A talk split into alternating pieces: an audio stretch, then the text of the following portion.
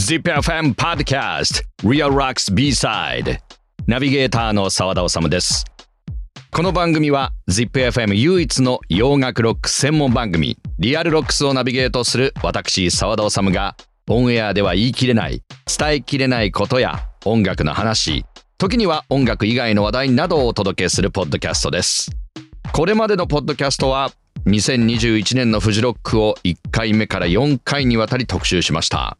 そして現在はですね洋楽アーティストの来日コンサートの歴史にスポットを当てて紹介しています。さあ13回目です。リアルロックス B サイド。洋楽ロックの伝説と膨大な歴史を一冊に凝縮した書籍洋楽ロック史を彩るライブ伝説。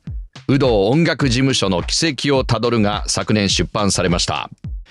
数々の海外アーティストの来日公演を手掛けてきたウドー音楽事務所の副会長。高橋達夫さんからいろいろなエピソードを伺っています。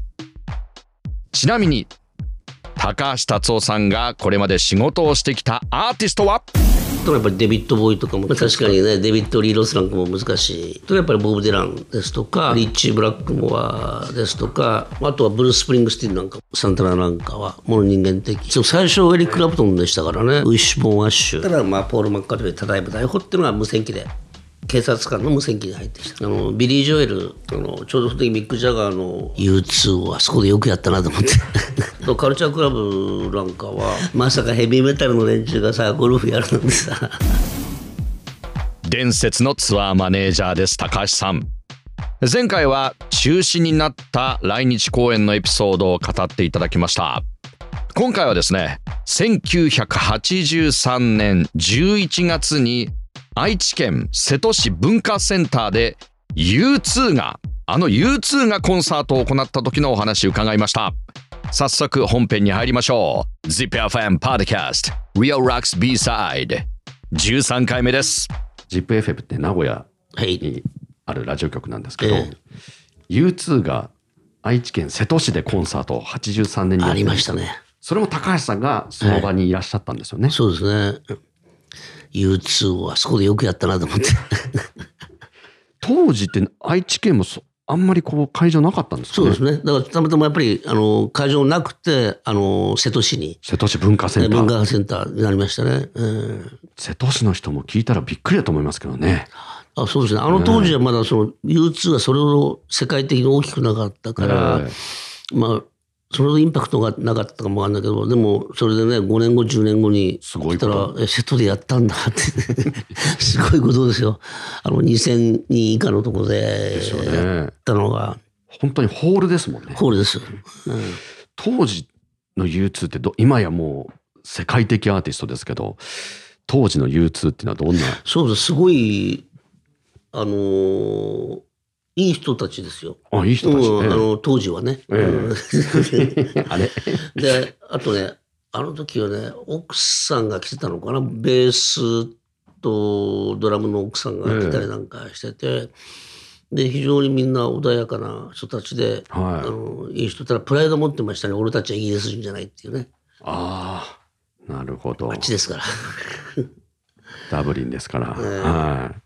だけどすごい人間はものすごいいい人たちでおとなしくて結構ボロなんか割合情熱的なところがあるし、うん、ファンに対しても優しいしでちょっと瀬戸市のコンサートが終わった時に、ええ、楽屋口に表にファンがいっぱい来てたんですよ。え、で瀬戸市のその文化会館の楽屋口のところには大きい噴水があったんですよ。噴水が、ええこう円形の噴水で真ん中にまあ水が出てて、その円形の中に約深さ20センチぐらいに水が溜まってるわけですよ、その向こう側にファンが2 3 0人噴水の向こうにファンが？警備しててそこからこっちに来られないように、でそれをボノが見つけてファンに手を上に上げてうわーっつって会いに行ったんですよ。そしたら目の前の噴水でかいのよ、うん、それが見えなくて転んで噴水の中に落っこって笑った笑った。もうボノジャバンってジャーンってなったの。めちゃめちゃかっこ悪いですよね、それって。本人もかっこ悪かったと思います。だからそれは気に友達見ないようにして、とにかくタオルでくるって、かっけ上げるのを連れてって。そんな、ね、それがすごい思い出ありますね。ボノも覚えてるかもしれないですね。そのエピソード。で、あとその日本のファン、あの、私もいろんなアーティストのインタビューすると、やっぱ日本のファンってプレゼントが、ああ、すごいですよね。調べて、自分がポロって言った好きなものとかを、なんか新幹線の乗り場とかまで来て、持ってきてくれるっていう。そうですね。だからすごい、そういうとこにも感激するんじゃないですかね。そういうことをする人種っていうので、そういう冷めてないっていうところっていうの、だから、ある意味じゃ怖いですけどね。あの、そういう意味では。ツアーマネージャーからしたらちょっと恐ろしいですよね。ガッてこれ。恐ろしいです。でそこまでもうちょっとこうね離れてもつかず離れずでもいいんじゃないかってね日本のファンはこうなるべくつこうつこうとあそうなんですねそういうところがあるから、えー、あの顔だけ見よう握手だけしようサインだけもらおうとかね、あの好きになっちゃうと結構一直線ですよねになる人が多いじゃないですかね。えーだから、だから熱しやすく冷めやすい。熱しやすく冷めやすい。人が多いんじゃないかな、女性の方は。男性は割合好きになるとずっと好きになってってるんだけどね。ね今回はここまでとなります。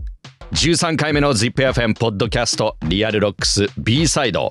次回もウドー音楽事務所副会長高橋達夫さんにお話伺います。日本の熱狂的なファンのお話登場予定です。ZIPFM Podcast. Real Rocks B-Side. 次回もお楽しみに。